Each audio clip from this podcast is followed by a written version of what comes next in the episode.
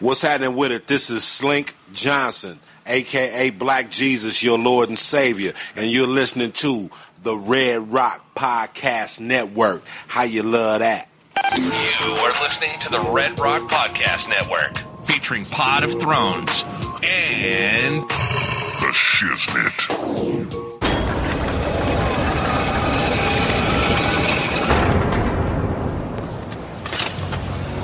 When you play the Game of Thrones, you win or you die. There is no middle ground.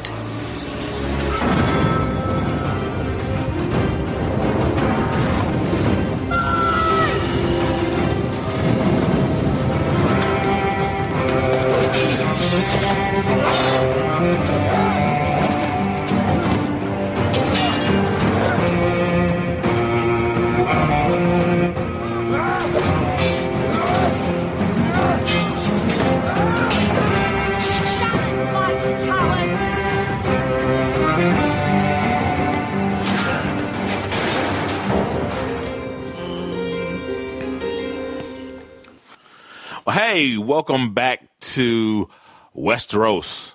Welcome back to another episode of the Pod of Thrones. I'm your boy Dino Red, and we got my boy Latone Hart, What's up? and we also got today our very first special guest on the Pod of Thrones by royal decree from uh, Tommen from the King of Westeros. Uh, and protector of the realm, we have none other than Lamont Stewart, uh, Sir Lamont Stewart of Connecticut by way of Miami. Yes, yes. Dragons and titties to you all. Dragons and titties to you all.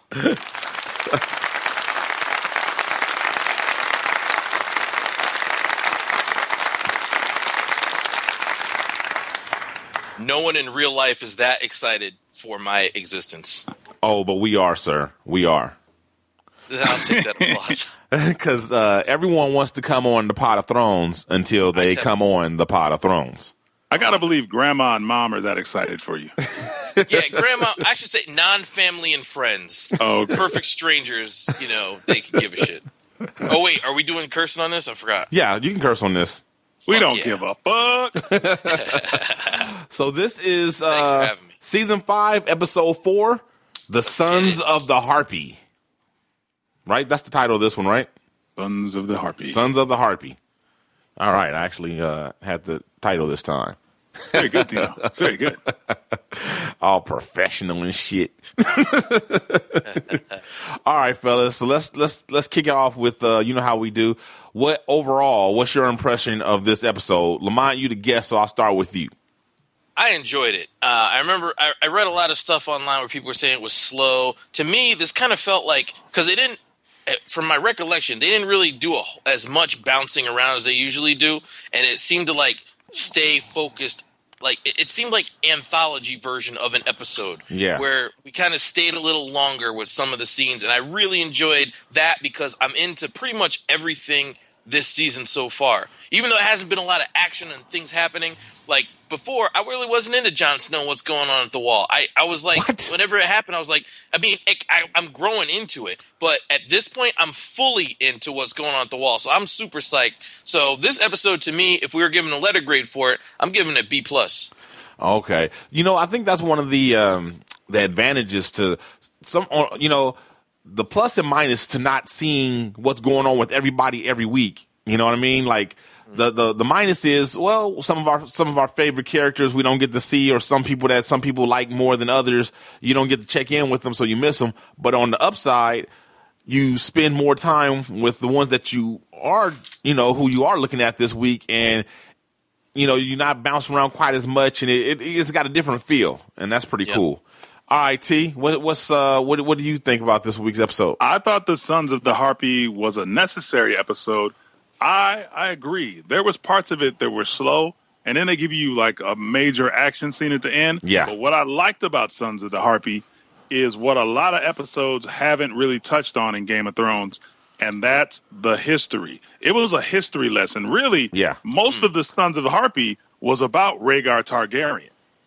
It was like a lot of history. You get to see Lot. both sides of of the basic conflict that started the war that Right. put Robert in. So you know, and you got to hear it from different people, like oh, this angle, this angle, and this angle. So I thought it was a great history lesson because the show never does flashbacks. Right. So you have to figure out the past through the perspectives of the people that are alive today. So I mm-hmm. thought it was a great episode for context, and I think it revealed some some theories that people have been, you know, out Pondering. throwing out. Yeah. Yeah, yeah.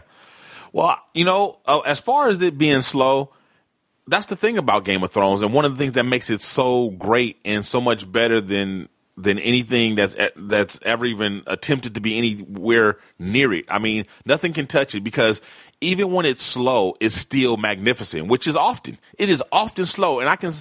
I am really not. I, I, I'm right now halfway through the season of uh, Vikings because I hit a slow patch, and when I hit a slow patch in most shows, it's hard for me to get over that hump. As much as I like the show, it's hard for me to push through that slow part, and so I just kind of get stuck there until I can force my way through it, and, and the action picks up again. Game of Thrones, I never had that problem. I don't care how slow it is they are magical with that. They are, I mean, they are able to keep me enthralled and just totally into it, no matter how slow it goes, no matter, how- you know, the story may go nowhere, but they are just able to just keep me totally just engrossed in the story, no matter what. Well, I'll tell you what, Dino, because there was a, early on when they would have those expository scenes when there was a lot of dialogue just being dropped on you. They were very smart in doing it in a whorehouse, and there'd be an orgy going on. Right, right. Like Littlefinger's train a couple chicks to eat each other out. You know what I'm Right. saying? So that was one slick trick they did to keep you engaged. Oh yeah, oh yeah. The uh, the TNA definitely does not hurt. Is there TNA in Vikings? No, Oh, see, No. Vikings is just brutal violence. Yeah, it, it's the it's it's it is a very very poor man's basic version of Game of Thrones. but it's actually based on true his, historic facts. But it's crazy. That's true, I it mean, is. When they get to fighting, it's nuts. Yes. It's vicious. Yeah, Well, when it's good, it's good. The slow scenes they don't do that well. I mean, the the, the periods when it gets slow, they don't handle that as well as uh, Game of Thrones. But when it's good, it is damn good. That's because the Vikings aren't very smart. All they want to do is raid, rape, and pillage. Yeah, pretty much. Their conversation is kind of like, when are we going to kill some bitches? Uh, I don't know. steal some money. Right, right. I'll wait for Kurt Sutter's Bastard Executioner, and uh, you know, of which the first season and a half will be decent, and then the rest will turn to crap. Then he'll kill the main protagonist. Well, I'm a Kurt Sutter fan, so I mean, I love the Sons. I liked, uh, you know, uh, his work on um, the Shield and all that, and I'm looking forward to his next project. I, I got Latone, uh, I think, into Sons Anarchy. Did you keep up with it, Latone? I know you was going to peep it out, but I tried, but Daredevil got in the way. Good call, much better call. I like Daredevil. I just don't like it as much as everybody else. I, I can see it, yeah, but I, I don't know what what don't you like about it. We'll I- get back to Game of Thrones. But Yeah. what, what don't you like about Daredevil? Well, I like I said, I like it. I just don't like it as much as everybody else. Okay, Okay, back to Game I of don't want Thrones. to derail your shit. Sorry. No, Okay. no, okay. All right, Latone, let's go ahead and um, why don't you go ahead and walk us through our recap? Well, Sons of the Harpy. I've been waiting for this. I've been waiting for this. The start of Game of Thrones. I love the map because it shows like all the different places. Yeah. Finally, finally, we see Dorne. Yes. But I'm, but I'm a little upset. Why do you lump all the brown folks into one country? I mean, that's Sunspear. Everywhere else is a city, but when you go to Dorne, you just say Dorne. Like everywhere else is the Eyrie, is Winterfell, is King's Landing. They don't say the Stormlands. They don't say the North. But Dorne is just Dorne. Yeah. And you know, the little snake was kind of cool. But I was happy to finally see Dorne. That's how they do Well, Africa. talk- Oh yeah. You know, that's how they do Africa. They don't even bother to break it down into countries. It's just Africa. Just, it's just all the same. the continent. yep, The continent. The Yeah. It's in a continent of brown Dorne. It's in like like generic generic continent. Yeah. Or, or like, uh, what did Raven-Symoné say? I'm from three continents in Africa. No, two two continents in Africa and one continent in Europe. Raven. That's so Raven. yeah, yeah, it was. but I digress. Go ahead, uh, Latone. I'm sorry. Yeah, so I was happy to see Dorne. Mm-hmm. Finally, we see the city of Sunspear because we always hear about the Seven Kingdoms, but we only see six. So that was great. Right. And bang, the first scene, all of a sudden, it looks like Floki's making a boat, and I'm thinking I'm on the wrong show since you're talking about Vikings is what's going on here. But it's just, I guess, a fisherman now. Mm-hmm. Your boy Jorah punches out the fisherman and then pays him. Why not just pay him first? Because had he tried to pay him first, that would have afforded him the opportunity. He would have had a chance to say no. So you know how the old saying goes: better to ask forgiveness than ask permission. Oh, So he was like, "Fuck it, I'm just gonna knock him out." But I'm a good guy at heart, so I'm gonna pay him for his boat that I'm gonna steal. I think That it was bo- mostly for the audience's sake. You know what I'm saying? Because if he's stealing our favorite character, you know, a lot of people's favorite character, Tyrion, they're like, oh, maybe he's a bad guy. Maybe he's got bad intentions. So this is because this happened at the end of the last episode. So you still don't know where he's at since he got, you know, expelled. So I'm saying that they did that for the sake of the audience, so you know, okay, he's in a bad spot, but he's still got a good heart, even though he's kidnapping your boy. So nothing makes assault better than a little charity. That's I right. see. That's Okay. right. I get it. And, And, also, then I, I enjoyed the hell. I, was, I thought I enjoyed the hell out of the way that scene was shot because, like, this is it, to me that was unlike anything that they they'd shot before on the show. Like, it, it was like it, it kind of had a little bit of a heist element. I enjoyed it, and the way he flung Tyrion like a sack of potatoes in that boat, Like was a rag "Damn, man, doll." This, this is real. All right, and, and I like the way Tyrion was gagged and tied up like Natalee Holloway on an Aruban vacation. Jorah Vandersloot. exactly. Yeah, Go man. from one boat to another boat. One boat with Jorah, the next boat Jaime's on a boat, and I'm thinking, is this the Ironborn? But no, it's just Jaime, and he dreams about androgynous women as he finally sees the Sapphire Islands of Tarth. He was like, "What's that over there? Oh, that's where your boyish type of girlfriend Brienne's from." the Chrome And I'm- Warrior. Poor Jaime. He's so sexually confused. It's like his sister's his lover, and then his uh his his platonic love interest is like uh you know man woman. It- It's Yeah. yeah. yeah. He does. He does. And Go ahead, he's so sorry. famous. There's there's some other women in, in, in the world that he can you know he can get at, and he has these two really fucked up situations. yeah. I don't know. If, do you think Sony executives listen to your podcast? Because based on those emails about them not wanting to develop, to develop few, female superheroes, I think Man Woman might be the uh, the next developed superhero. Man, woman. Just send me my check. Don't they already don't they already have that Bruce Jenner? Oh, Oh, sorry, I didn't know I was doing a podcast with Jamie Foxx. Just thought about it. Man, woman. We already got that. yeah. Now I Oh. always enjoy Bronn. I think Bronn Hell is one of the best characters on the show. Yeah. And it's funny when, you know, Jaime's trying to pull all this bullshit on him like, "Oh, I'm going to save your my niece." Your niece? Mm-hmm. Yeah, the worst sure? kept, the worst kept secret in Westeros. Like, you sure it's your niece? Like, why the hell are you going? Why why are we sneaking on a boat? Why aren't we got some Lannister sails? Yeah, that was pretty uh that was pretty ballsy. Hell yeah. you know, of him to do that, to kind of like call Jaime on this shit like, you mean your daughter, right, nigga? Like, you ain't fooling nobody. So that was, that was pretty ballsy to do that. No, Well, one hand or not. Bronn has always that- been ballsy though. Oh, hell He doesn't yeah. really give a fuck. Oh, yeah. No. That's And true. this is like the precursor for the actual, you know, Bronn look that is going to sun every other Bronn look that comes later in the episode. right, right. Yeah, exactly. Side eye shade look. Mm-hmm. So yeah, and that's the other thing too. I don't know if you were getting to the end of that scene where Jaime actually, when he's talking about Tyrion, he's like, "He killed my father. If I see him, you know, I don't know. What What do you guys think of Jaime talking about he would fuck Tyrion up if he saw him? I don't. I think he's trying to convince Bronn, but I don't think he's convinced. I think he's trying to co- convince Bronn and himself. I don't. I don't think he would do it. I think he'd like to believe that he would do it, but when the time came, I don't think he'd be able to do it. And then again, it'd be interesting. That'll be an interesting scene because nobody, Jaime was really close to his father. He really needed his father's approval.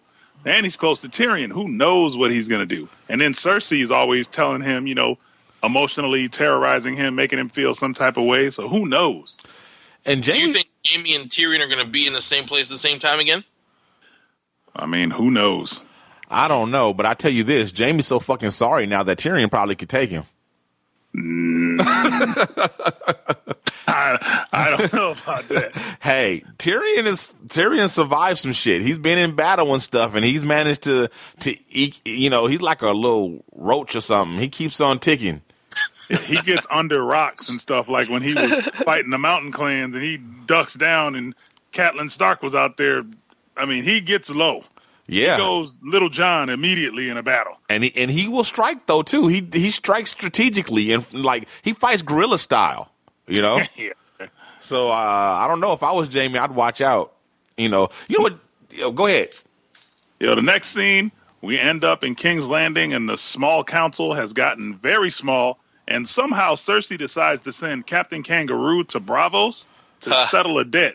I don't think that's going to work. But did you notice that she sent Sir Meryn with him? Yep, Sir Samaran thi- Trant. I think that's a suicide. I think she just sent him over there to have him killed. yes, I think she sent uh, Maester uh, or Mace Tyrell to pay a debt with his head. Yeah. Oof. And he's all, "Ooh, I will go. okay." Yeah, he's the goofy motherfucker. But the whole the the, the reach, High Garden, there's a real strong commentary there because that's the only society in the Seven Kingdoms that's a matriarchy, and the women run it, and all the men are either effeminate or stupid.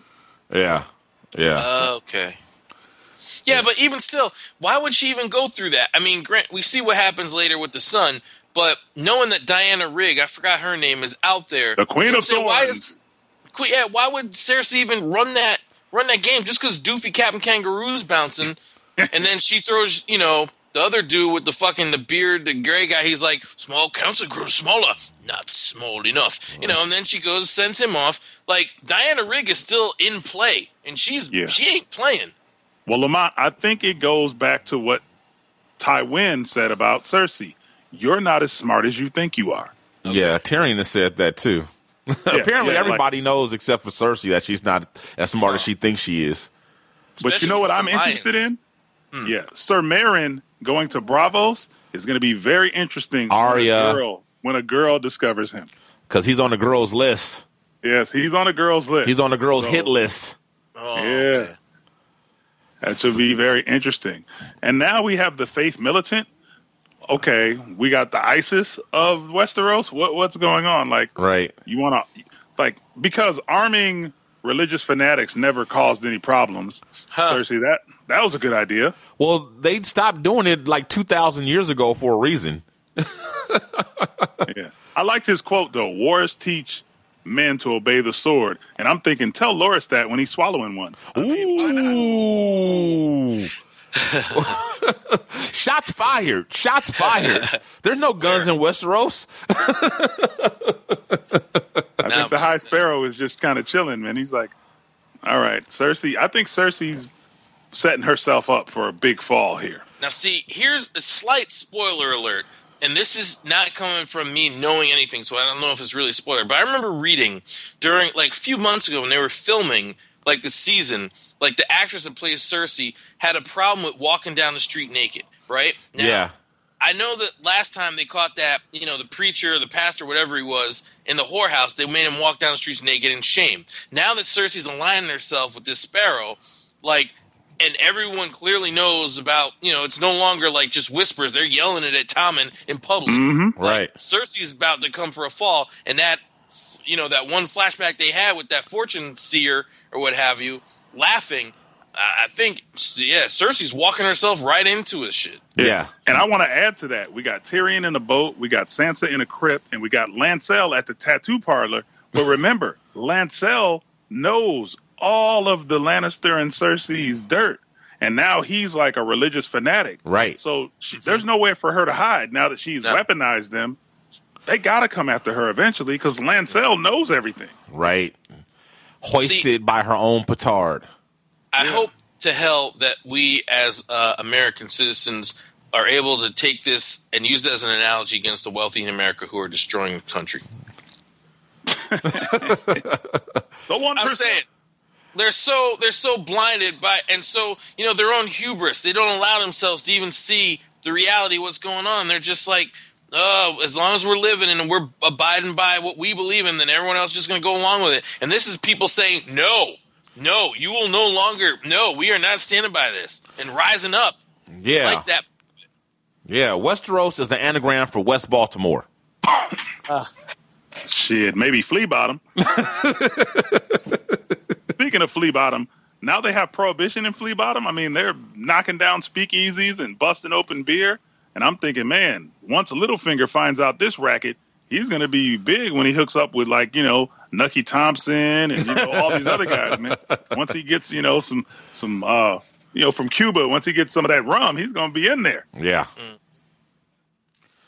And did you hear the line where they broke into the brothel and someone said, "Boy fucker, buggery"? Yeah. Did you hear that? Yeah. my, my first mind was, "What part of Westeros is this? Atlanta fell? Is what, where is this? Is this Atlanta? Is Atlanta fell? Where they go down? Like, we shall go down. What the hell is San going Francisco roast. Maybe San Francisco roast. Perfect. and my poor boy Tommen, he's so sleeping on the futon tonight. I bet you Margaery wish she had Joffrey pussy whipped when during that scene. Did you guys Because peep Tom- this though? That okay, when Tommen when Tommen had to go to the High Sparrow, I might be jumping ahead a little bit. Let me let me let me let you finish. Uh, let me back up to where you was talking about. Uh, Well, Oh, well, Margaery gonna was let you just finish. well, yeah, well, yeah, well, he he was he was. You know what's funny is the fact that Margaery was playing him so that he wouldn't know what was going on, saying how well his mother and her were getting along. So, right, uh, a couple episodes ago, she was saying, "Oh, your mother, she's been so wonderful to me," and yada yada yada yada. And now, Well- and now, well, she was mad. Remember, she came in and she was like, "I thought you sent your mother away." Right, was right, the first thing she said. First right, thing she right. said. What I'm saying is, though, I'm saying that previously she set it up so that that Tommen did not know about their beef.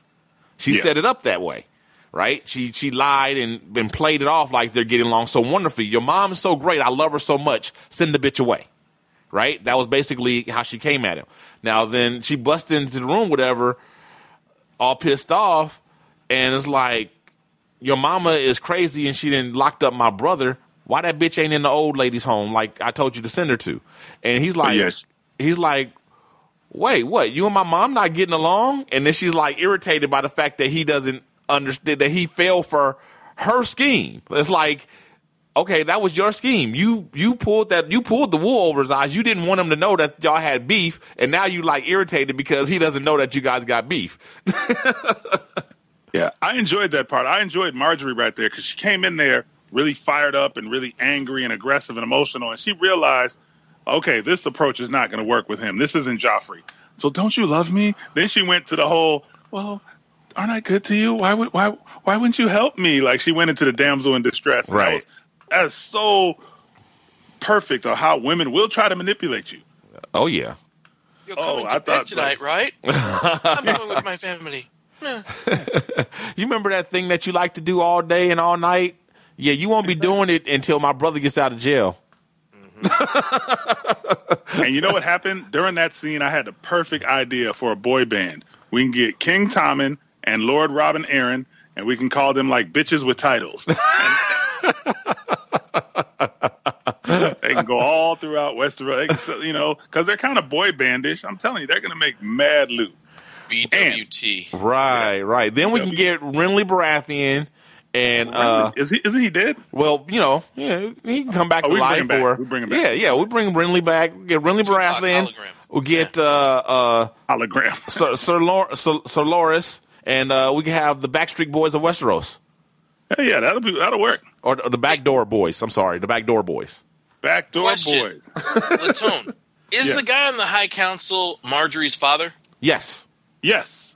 Okay, so why are they not communicating better? Is it going back to that thing of him being too stupid to even be in on the plan? Because he would have to know that he's in these small council meetings with Cersei and she ain't going anywhere. Because See- the reach is a, a matriarchy. The women are the only ones that know what the hell is going on. The men are disposable in the reach. But wait, Lamont, communicating about what exactly? Because if she's saying your mom's still here, but oh, she's playing him saying is your mom's still here. Right. Yeah. Yeah, she's Okay. playing. Yeah, Margaery doesn't ever talk to her father because her father, her grandmother, has basically told her her father is worthless. He's Right. a symbol. He's nothing more than than a goofball, a symbol. He doesn't. Well, then you know. she's not using her, all her tools on the chessboard. Well, she's not playing a game as well. Because Well- if, No. if he, that's a source of information. Yeah, but he's just accommodating. All he wants to do is okay, yes, whatever anyone says. I doubt he really can give her any information that she doesn't already have or can get anyway. I mean, she's And in bed with it like Tommy, so Margaery already set the the major piece in play. She walked out of the room and she said, "I'm calling my grandmother." And we all know the Queen of Thorns is basically the female Tywin Lannister. So Yeah. hell is coming. Hell is coming. she Okay. she walked out and said, "No pussy for you, one year." She said, I need to call my grandmother. I need to be with my family now. And I'm thinking, Tommen, cake and pomegranate juice ain't going to fix this. Got to go tuck your tail and go home like Sir Pounce. It's just not going to fix it. So Tommy, And then, of course, huh? no, go ahead.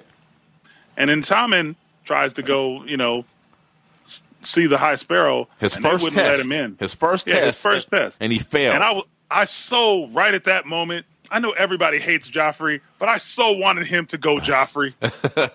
I so wanted him to be like, kill everybody. And now, do we have a problem? Well, this this was interesting. This is what this scene. We've seen this this basically this scene at least two other times with two other characters. We saw it with uh, Khaleesi when she uh, chopped off the head of, of the dude that uh, killed the prisoner, and everybody rioted on her and turned against her. So she fucked up.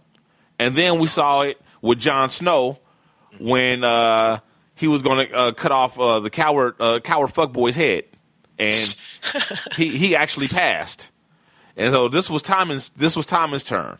And Well, no, because no one was on their knees on the chopping block. This was, and also too, I think you're giving Joffrey too much credit because I don't think in a moment Joffrey would have been like, "Get them," because Joffrey was a bitch's bitch. Like if Joffrey was like in the carriage down the street, he would say, "Yes, attack them." But in the moment, Joffrey didn't have the balls to give that command. Oh, I disagree. Especially when that when the King's Guard behind him said, "Say the word," and Will Joffrey was so obsessed with power. Yeah. he would have said, "Kill him." I agree. I think Joffrey would have too. But uh, yeah, I mean, basically, I'm well, Tommen. Yeah, so this was Tommen's uh, basically uh, tough dilemma type situation. His first test, and he. It, it was almost a lose lose situation. I, I think uh, he could have gotten out of it, but he would have had to make another choice other than the two that was presented. Two choices was presented. One was kill everybody and go in there by force. The other one was go away and come back another day. Both of those were lose lose scenarios.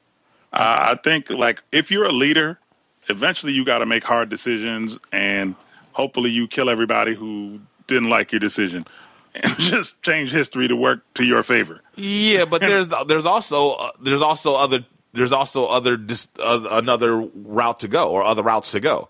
What I would have problem done is the problem is he's facing religion, and the the the the power of belief is difficult to defeat because you can't kill an idea.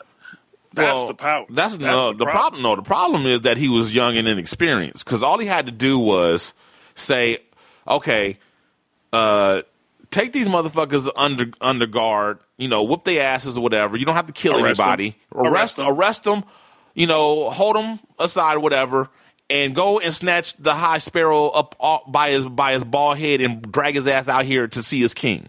But the problem is he showed weakness, and when you show weakness, Yes, he's that's that's the problem. I said he Yeah. failed. I said he failed. weakness. So I said weakness. this this is what he could have done instead of showing weakness.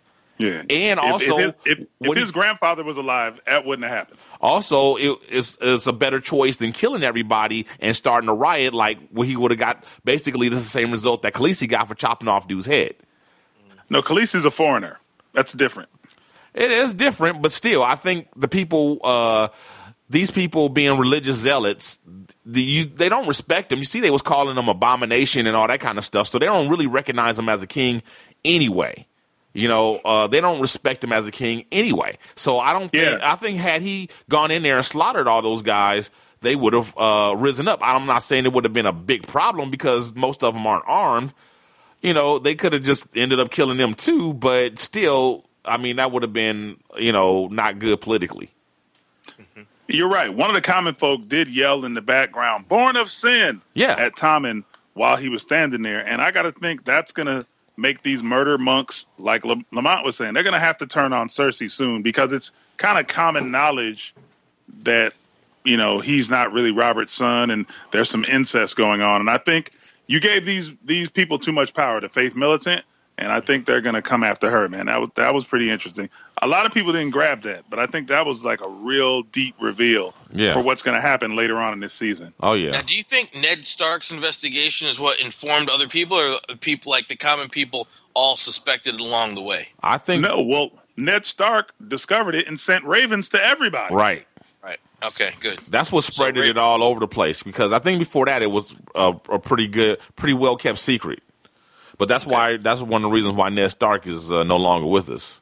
And it didn't help that, that it didn't help that they went and killed all of Robert's bastards like with right after that message went out. Or so it they thought. Like, oh, yeah, yeah. Well, they thought. But I'm just saying, people were like, "Well, they're killing kids and everything now, so this must be true." Like they're overreacting.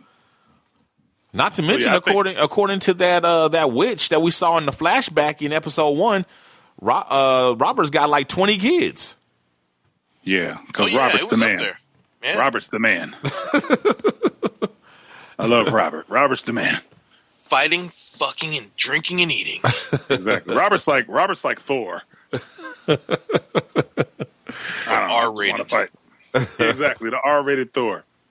Right. Now the next scene, the next scene was was to me, and Dino and I are getting ready to argue, was the best scene ever in Game of Thrones because Stannis reminds me of my father. He is not emotional. He is not affectionate. He is not caring. All he will make sure you have some food, make sure you're awake in the morning, and make sure you have a bus pass. Everything else, get the hell out of my face. Actually, Man. I think if where you're going to your argument, there's a scene right before your your argument scene that's uh, made quite an impression on me. To be honest with you, What the scene Red is that? Witch and uh, Jon Snow. Oh, oh, that that was next. Yeah, yeah, that's next. Yeah. That's next. Red Witch and Jon Snow, and then Stannis. No, no. Oh, I think you got. wait. I'm watching it right now. Oh, Like, I okay. He's watching it. He's watching. Okay. Okay. Well, I guess we can't argue with that. I'm looking at the Red Witch's pretty titties right now. oh yeah. Well, my quote of the night, because we always do that, was of course, "You are the Princess Shireen of the House Baratheon, and you are my daughter." And I have to say, I had to fight tears, and I've Yeah. never had to do that on this show. Never, only because I understand growing up Oh, around God. a very stoic, strong guy who will not admit to his emotions. I can't believe. I can't believe you drinking the Kool Aid too. Everybody is everybody's drinking that Stannis Kool Aid. Fuck Stannis. Hold on a second. You don't like that scene with him and his daughter? No. You know why? God, She you- says, "Are you Yeah, ashamed tell of me, me Father?" why. She I, I tell you why. I tell you why. I don't like of it. I mean, it's not that the scene itself was bad, but his actions that sub- beautiful. that don't don't Beautiful. support it. Beautiful, He he allowed her to be locked away in a dungeon beautiful, all her life, and beautiful. and shut up and cut your fucking mic. And Beautiful. not only that, he never even She's answered. got- her, he never answered her question because the answer is obviously yes. That's why he allowed her to be locked away. Don't I said he his daughter said, "Are you ashamed of me?" And instead of saying yes or no, he tells her this long, uh, sappy story about how he did this and what. Man, like Chris Rock said, motherfuckers always trying to get props for shit they supposed to do. I tried to save your life, nigga. That's your daughter. You supposed to try to save her life. Shut the fuck Well- up and sit down. Well, my friends, what we're hearing here is Dino's repressed feelings towards his father.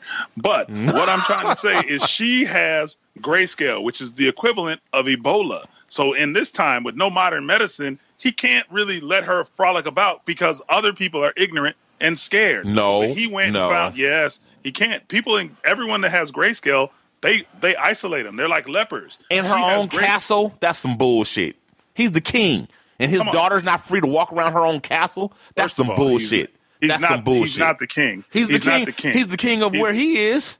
He's a lord of Dragonstone, which He- is a Targaryen he's- castle. he's the king- Nobody's walking around that damn castle because everybody's afraid of the castle because it's way off and the Targaryens built it. So that's some, that's walking some around bullshit. Dragonstone. I am not who else? buying it. Who have you ever seen in his castle? I ain't buying it. But it. his crazy ass wife.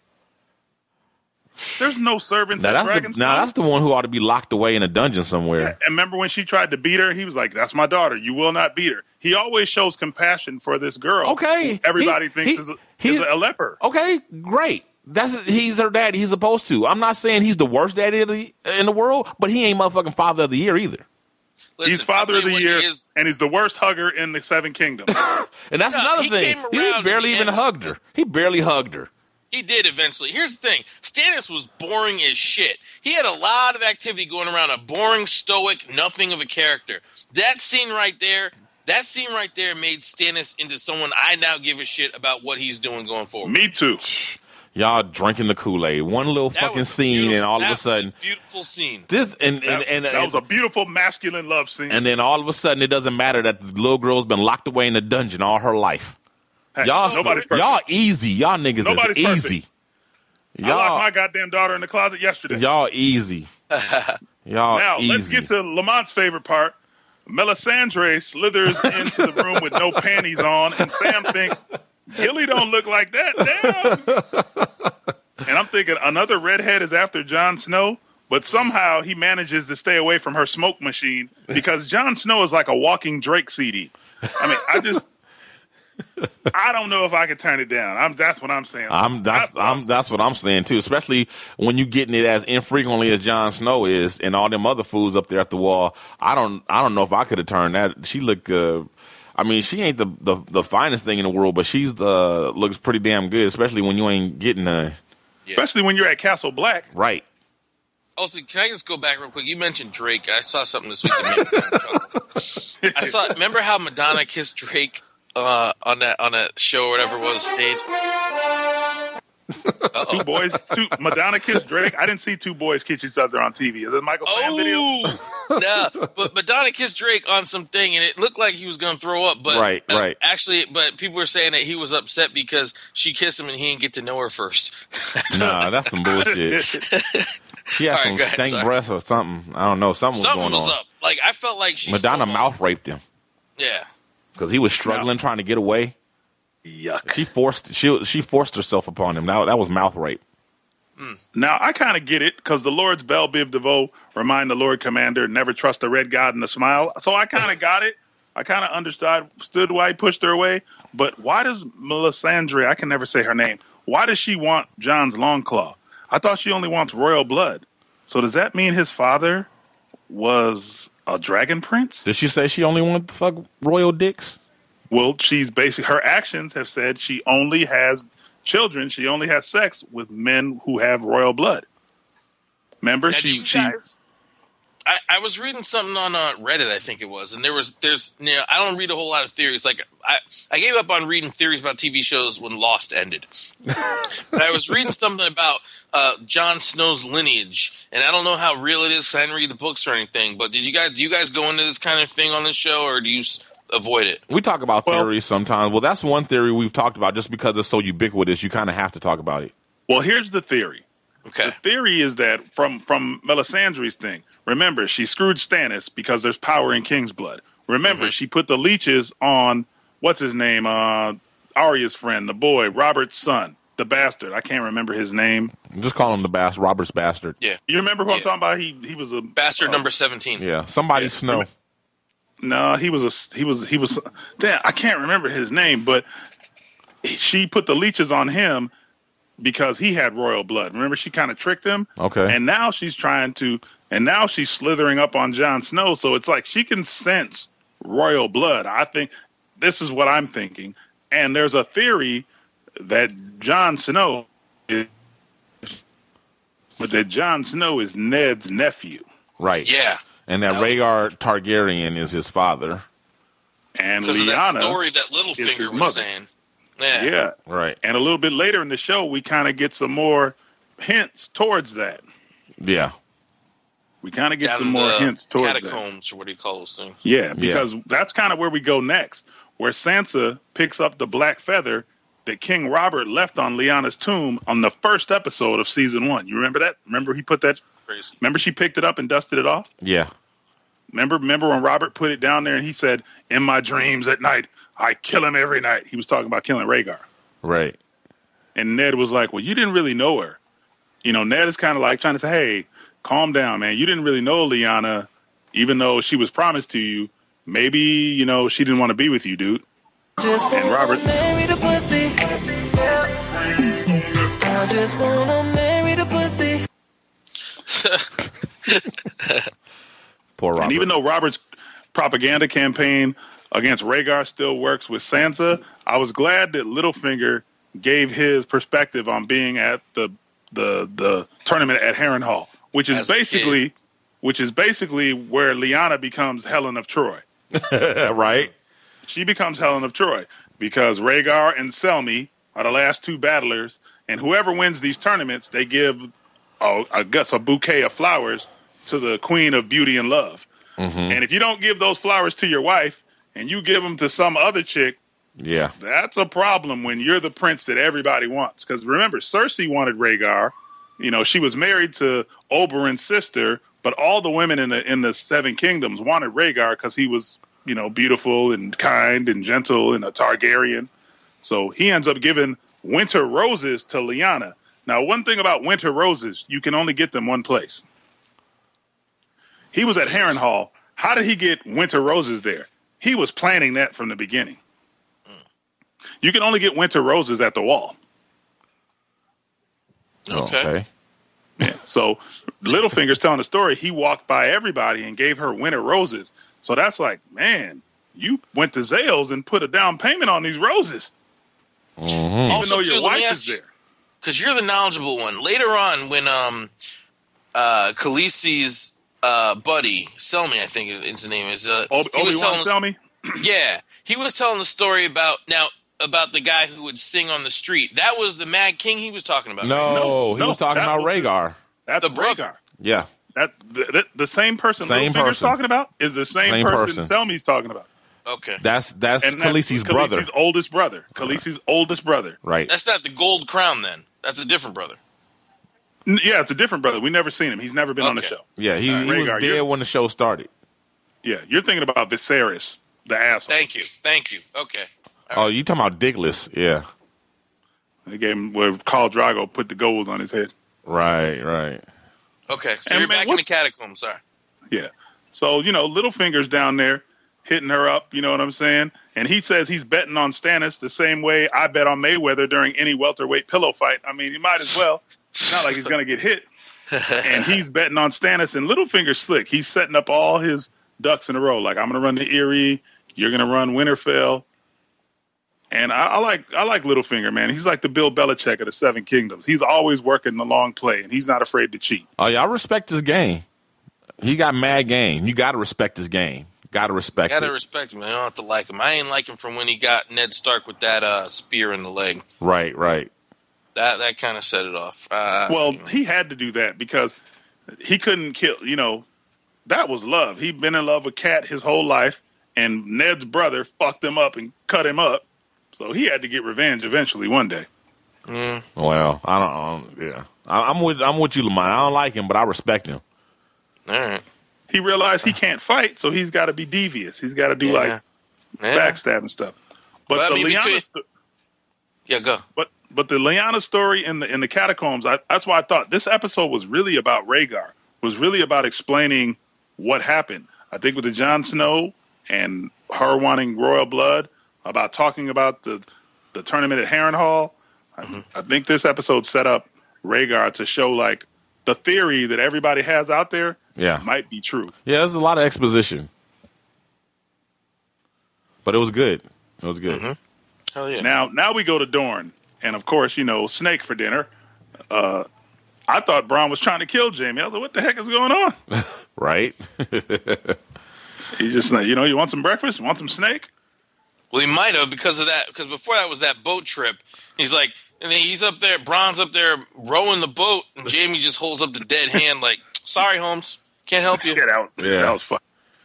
And they even said that's- that, you know, I can't dig a ditch with my hand. Everything is in hand. Yeah. See, if I was Jaime, I would go to that that uh, that little crazy Maester. That that that that uh Qyburn, his his sister's boy. yeah, Qyburn. I would go to him, and I would have him make me attachments for that hand. So like one minute I could put on a, like a knife. So when I'm fighting, I have two two knives or something, and or like you can put a shovel where you need to dig. Like, like whatever you need, Like Mr. gotta- Potato Head. yeah, just have an attachment for all your just a, le- a right hand, bunch of bunch of right hand attachments. That'd be pretty funny. Actually, he should do that. Yeah, he should. I would. They could do it. You could have a And then. Jaime, Jaime's kind of stupid. I mean, I like Jaime and Bronn's big adventure. It's like Murtaugh and Riggs head to Dorne. Yeah, it's a buddy You know? cop movie. It really is. But Jaime, obviously, he's really been sheltered. Bronn's been everywhere. Yeah. So he knows ain't no damn sharks near Dorne. Jaime's only been in the castle. Yeah. So he really showed his ignorance talking to Saladin and his friends out there. Like, it's not going down. There's no sharks here. And we know Bronn's going to fight. And I always love Bronn fight because Bronn never fights fair. Right. He's always about, like, that guy fought fair, honorable, and he's dead. Right. He's cutting up horses and doing all that. But Jaime, he still can't make a layup with his left hand. I mean, he's not even can't make a layup, can't make a fucking sell a story. fucking that involves nothing involving his hand. He couldn't even get that shit straight. That was the look of looks right there. When he's up there and Bronn is crafting this beautiful tale, about to get him off the hook. Maybe you never know, but he was setting it up. It was beautiful. And here comes Jaime. Yeah, we know we thought we were gonna get eaten by the sharks. Bronn cut him the look of looks. That, that was that mom like, look. I'm not a fan of the N word, but that look right there with Bronn going, nigger, did Please. you just. It was. It was a great look. Yeah, you know what though? I like that. I like the fact that Jaime was like no good at any of that because you know why? Because Jaime's not. Because Jaime never had to. Jaime's always been the prince. Jaime's always spoon been up his ass. right. He's always been the Lannister. He's always been, you know, we we have we one of the richest families in all of Westeros. Jaime's never. He's always been. I'm Jaime Lannister. I'm Sir Jaime Lannister, Kingslayer. Fuck you. Give me what I want. Move the fuck out the way. Don't, how dare you? Don't challenge me. I will cut your fucking head off. That's Jaime's attitude. That's somebody. Somebody like that don't know how to be slick. What the Yeah. slick for what? He ain't never had to be slick. He ain't never had to hide. He ain't never had to be cunning. He ain't never had to do any of that shit. So that's why he He's- sucks at it. He's got a great name and he's got wealth, so he can just walk around entitled. Right. But that kind of means that Kingsguard ain't really about shit. Because if he, you know, they ain't got no skills, then what the fuck? You good with a sword, but you ain't good with nothing else. But you ain't Well, you know, to be. Jaime was the Jaime was the only one in the King's Guard that doesn't have any accomplishments either. Right. Okay. He was kind of put on the King's Guard as a fuck you to Tywin because the Mad King, the Mad King and Tywin got into a fight, and so the Mad King to piss off Tywin, he said, "Well, look, I'll I'm gonna take your son, heir. and now you don't have an heir. Right. Now you can't. He can't have any kids. Now he can't be the Lord of Castle Rock. Now your line stops unless you want to make Tyrion the Lord, and he knows he's not going to do that. Mm. and then there was, was also kinda- that scene of Jaime looking in the book, seeing he had no accomplishments and whatnot. Yeah. Oh, no, jo- that was Joffrey. Joffrey. What? You you didn't do shit. Yeah. Yeah. Yeah, Jo- because most of the King's Guard are, are like some of the best warriors. To get on the King's Guard, you have to be like accomplished. And Jaime wasn't even accomplished, so it was kind of like a backhanded compliment to his father. I'll put your great son on here, even though he ain't done shit. Mm. Now there was a great quote, even though it's not my quote of the week during all this. Well, right before this, when Bronn said, "There's nothing like a good fight to get you in the mood for fucking," and I agree. I agree. I have to say, I agree. I, I I- actually I don't need a fight to get in the mood for fucking. I just kind of like I'm just kind of already in the mood, just automatic. That's like my my default is I just walk around in the mood for fucking. That's just how I'm just built like that. I don't need You any. just built like that. Yeah, I don't need no preface. I don't. Is that an Natural Viagra. Nah, that's just a fact. Cialis with Dino Red. I just wake up just like I'm just in the mood. Uh, I go to work in the mood. I go to lunch break in the mood. Come back from lunch in the mood. Come home Damn. from work in the mood. You know, You must be lightheaded a lot. I'm just, eh, I'm just, I'm good to go. I'm like the Energizer Bunny, just good to go. That's why he's so light skinned. Ain't no blood flowing up to your head. That is it. It's there all it it's all flowing to the other head.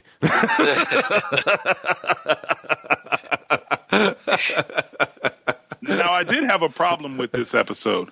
Oh, I thought the half sisters, I thought the half sisters, the sand snakes, were a little bit disappointing. I mean, I'm thinking, oh, oh, Oberyn, the Viper, was very exciting and fun, and Yeah. he was just kind of crazy. And then his daughters were kind of dour and kind of.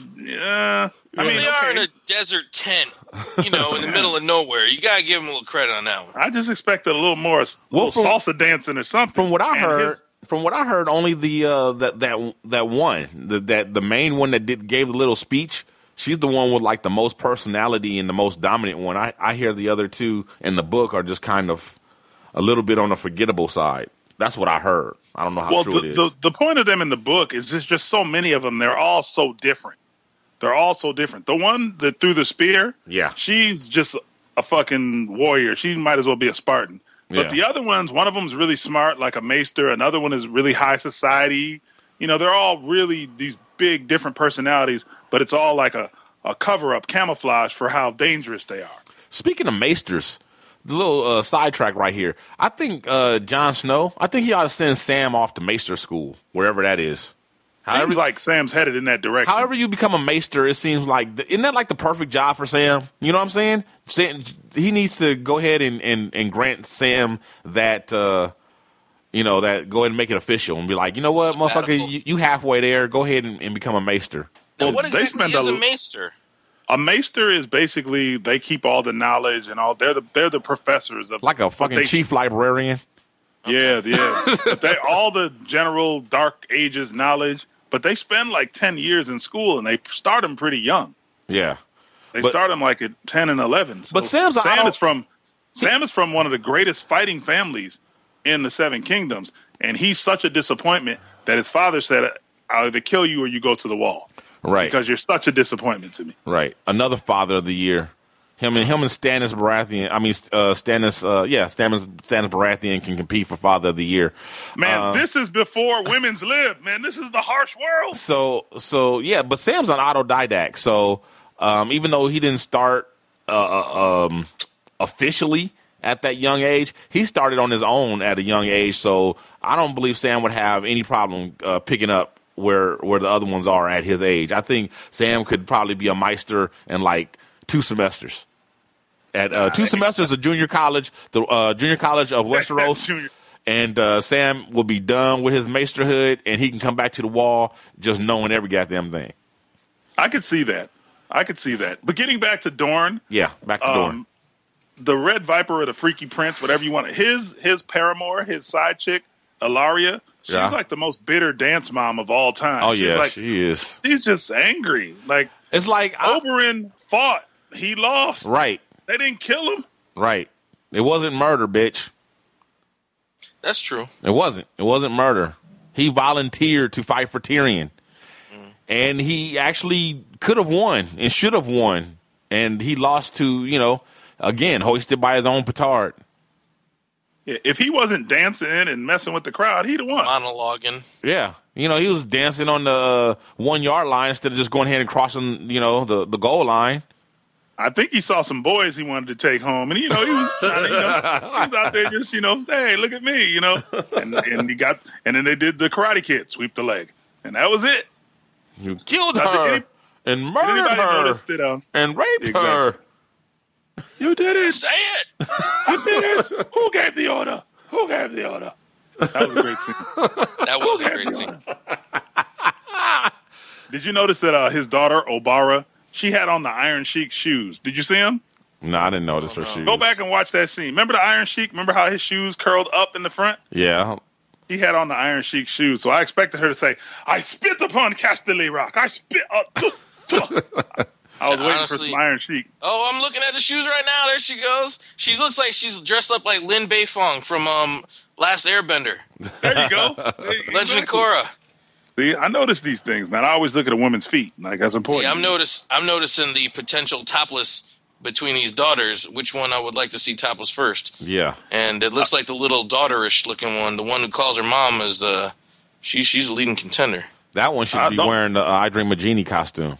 I like the one with the whip the most. I like them all. To Would be be clear. good. And there goes the spear. I'm watching the spear through the head right there. Boom. Now, now isn't the spear someone's kill of the week? Yeah. Actually, I changed mine actually because that was mine. But I want to go back and choose the Jaime uh, Lannister because when he put up the hand and That caught the sword, he was like, "Oh snap!" And then spit the. That's my kill of the week. Jaime's kill of the dude when he when he catches his the other guy's sword with the fake hand. That's my kill. yeah. He finally Well, then I figured out it should the be spear- use, it could be useful.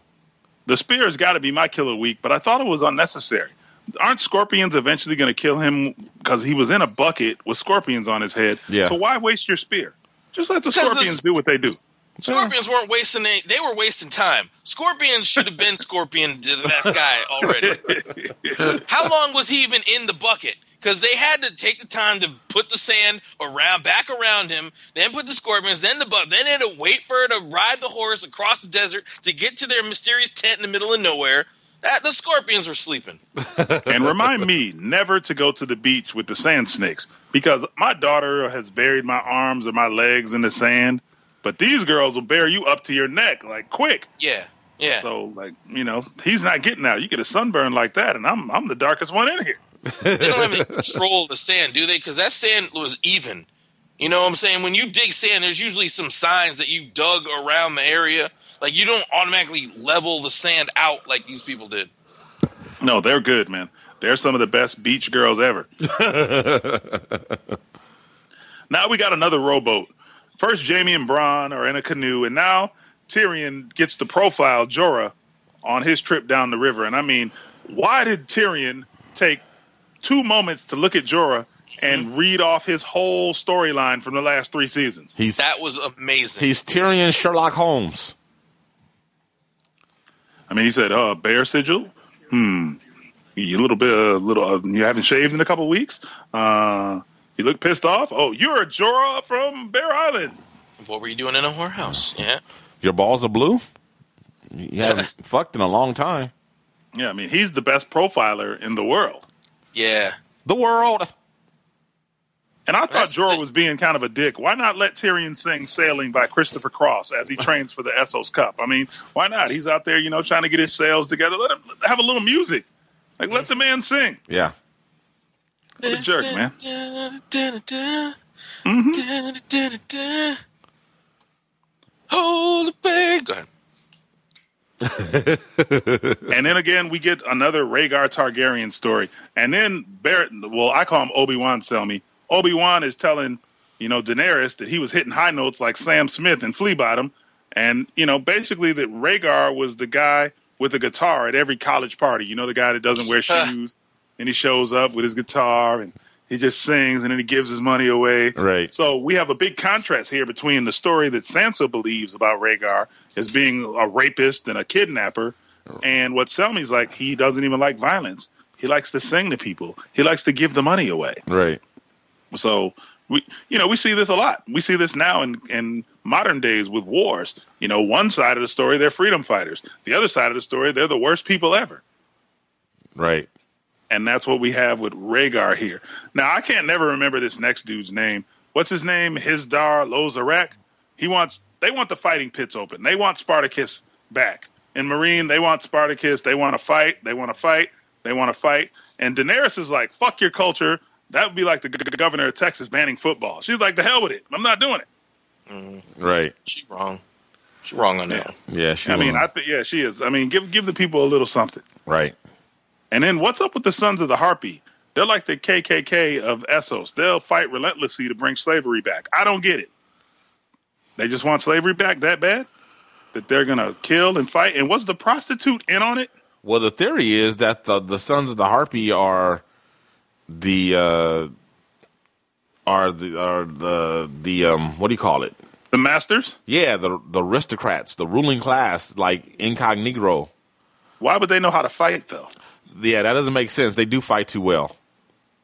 Even though they're And yeah, I'm gonna say the prostitute was in on it. even though they're doing mostly Was guerrilla uh, the prostitute tactics. in a, the The way she the wipes prost- away, that she gives a fake tear and then she wipes away and looks at him like, "Yeah, go in there." You know what? She was really, really good. She sold that well. Mm-hmm. Well, she's a prostitute. sold- She gets paid to, you know, make the fantasies real. And then, of course, you know, they went Baltimore. They had a riot. The police ran down the street and they chased after the Unsullied and started taking out cops everywhere. Yeah. And then I'm thinking, five years of hyping Sir Selmy, and he gets killed in his first fight by a bunch of homeless dudes in Halloween masks. I'm thinking, come on, man. They've been hyping this guy up like he's the man forever. And I'm thinking, like, you know, this is a little disappointing. Young Obama, he's taking on Republicans ah. all by himself, talking about, aloha, bro. Check out this spear, dude. Like, you know, I want to give Grey Worm was fighting, man. Grey Worm was doing his thing. Yeah. Yep. But I think Not only that, they're the Unsullied entirely. Like, I was disappointed in the fact they all went out like that.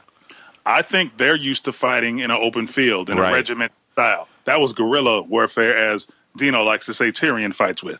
yeah. Okay. Yeah, it was. That's they were they were out of their element. Okay. And, But and I and- still and- go back to Selmy. and I remember- still haven't seen a white savior fail like that since the last Samurai with Tom Cruise. And remember, Oberyn taught us in the brothel that uh, a spear is not good. A spear or a long sword is not always good in close quarters like that. Yeah, a knife. And remember in um where was that at Craster's Keep Yep. when Jon Snow fought that guy and he had those little knives. He was like, a long sword is stupid in here. yeah. Exactly. So that's that was that was uh, Selmy and uh, uh and the Unsullied's uh, problems. They they were uh, they had the wrong equipment for that type of uh, battle. Yeah, close element. quarters. Yeah. So I want to give props to Selmy though. I mean, he scored like 20 points at 60 years old. Yeah. In the NBA playoffs, but he missed his winning free throws. I mean, that's. But I mean, you know, he he went out like a G. Yeah. Oh, for sure. He went out like Oh. a G. See, I was more impressed by Grey Worm's performance. Grey Worm was stuck, and he was taking him out. Well, Selmy actually saved Grey Worm because Grey Worm was. Yeah. Like, if he doesn't come in there in the last second, Grey Worm's Mm-hmm. out of there. Yep. yeah. Yep. Yep. So you're you, you guys are falling on the side that Selmy's out, dead. Well, I, I believe Selmy's dead, and that's my kill of the week. Yeah, Selmy, Selmy getting taken out. That's my kill of the week. Okay. So uh, pour out a little liquor for my boy Selmy, Obi Wan Selmy. What's your quote of the week, man? You didn't tell. Me. What's your quote of the week? my quote of the week is um, I've lived an exciting life. I want to die a boring death. There it is. That was my quote of the week.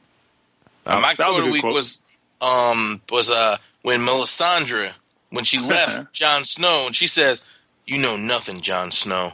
That was that was effective. That was one of the reasons why I thought this was an effective episode because there was a lot of things that happened that weren't big ass moments, but they were small, but they were effective. Like Mel- Melisandre saying that to Jon Snow, like, damn, this witch really does have some powers. Granted, she did fire a demon out of her vagina, so I'm aware that she has powers. but that was like the fact that she was, you know, in his head or call, summoning the dead or whatever she did. That was effective.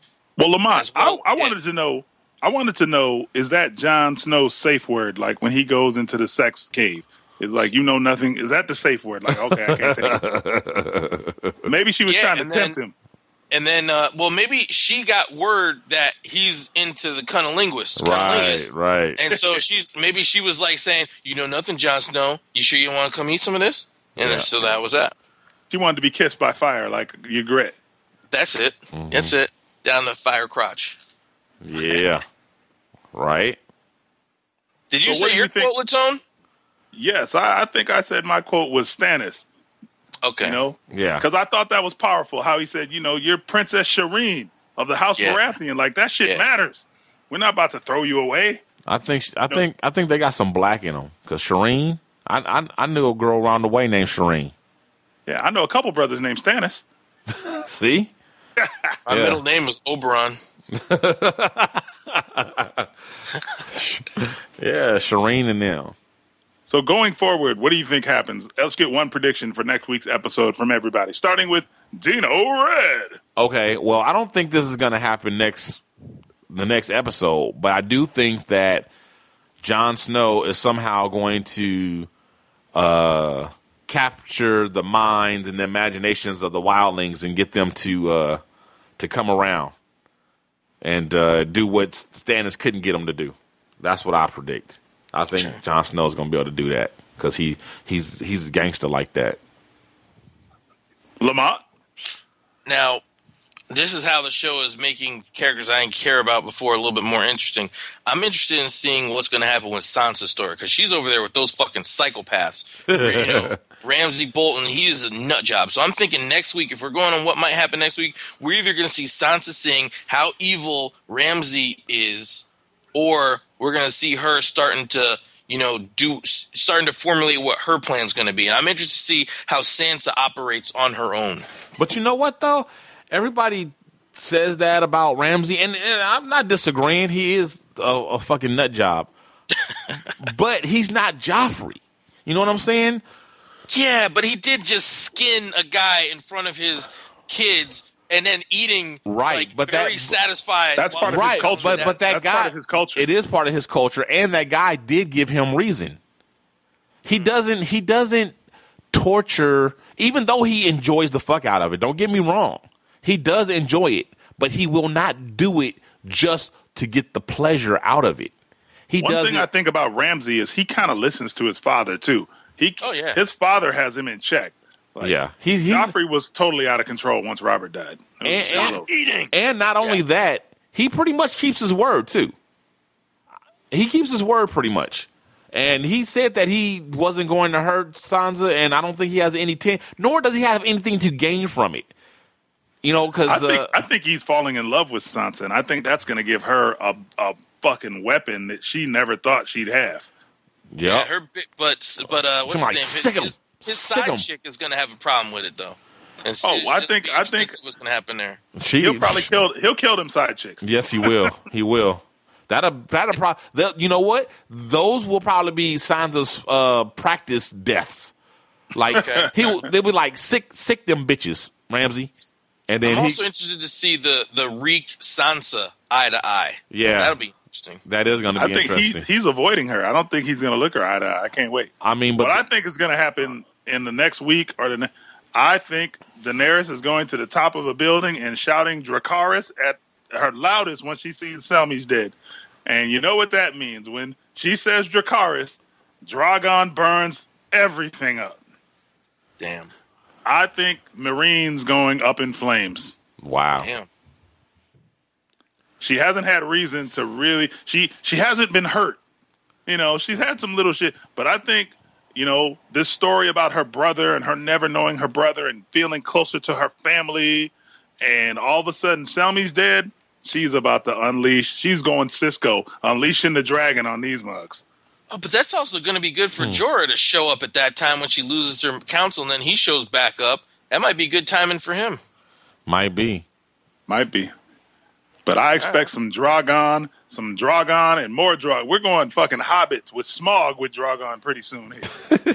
I'm with it. It's about time. We'll see. because that was like my favorite poster from the season was that uh, Tyrion at the front of the ship in the fog and the dragon like right behind. Him. That was such an ill shot. So I'm looking forward to seeing that play out in real life. Where you know, Real life, yeah. I'm about to say, damn, where you at? Let me stay with Yeah. you. That's, that's real life. Miami's nuts. Really? You don't know what these Cubans are up to. they got dragons and shit. All right, I thought they, I thought they had the alligators in the keys, but shit, they flying too. All right, yeah. All right, was that it? I think that's it. Thanks for having me, guys. This is fun. Hey, man, yeah. Thanks for uh, coming back. We'll definitely have to have you back again, man. In it. Added a whole nother dimension to the show. Can I say one more thing? Sure. We're five episodes in. Have we just said fuck Bran and Rickon Stark?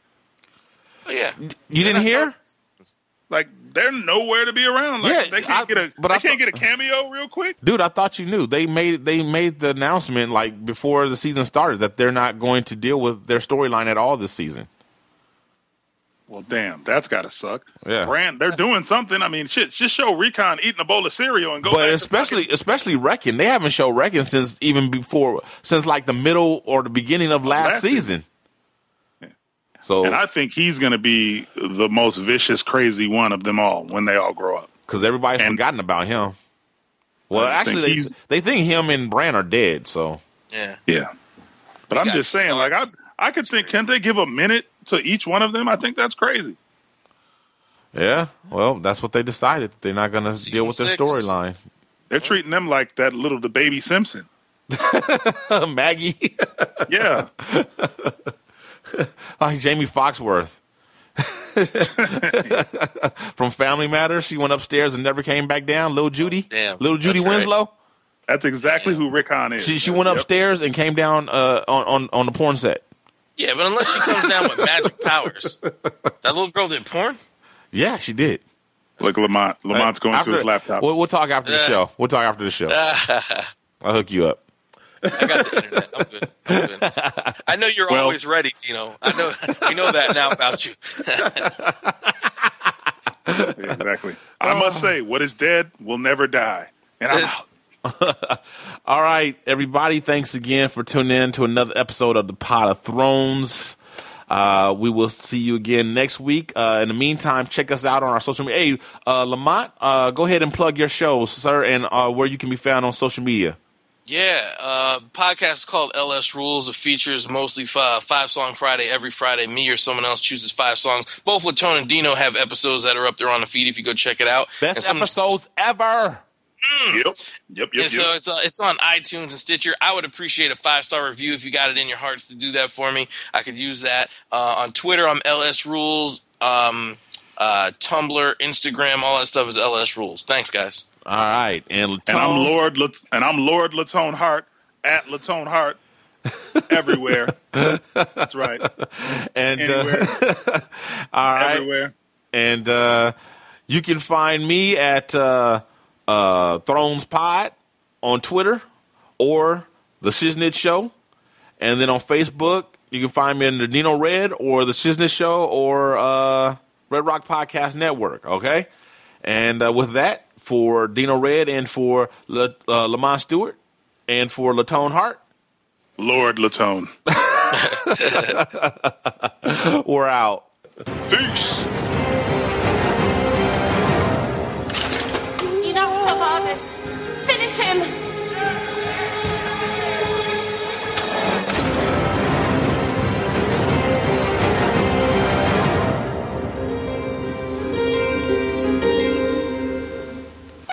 Today's episode is brought to you by Family Time Travel, your one stop destination to every place you want to be. Whether you want to go to the French Riviera on a luxurious vacation or a budget vacation to Vegas and everything in between, Family Time Travel is your one stop destination for all your travel needs. You can go to our site at familytimetravel.paycation.com and you can help yourself in our search engine or you can leave your contact information and one of our certified travel agents will give you a call and give you all the personalized service that you require. Family Time Travel. FamilyTime.vacation.com. Tell them Dino sent you. We interrupt this podcast to tell you Hart and the 730 Show. Pop pop pop culture from the dark side. He's a jackass. 730. Yeah, Hold it now. Resisting arrest, eating dry ramen noodles, stalking my ex on Facebook. Yeah, I may need medicine. Blacker than chewed up tobacco. Tough on your dick. The 730 Show. Available on iTunes, Stitcher Radio, and Spreaker.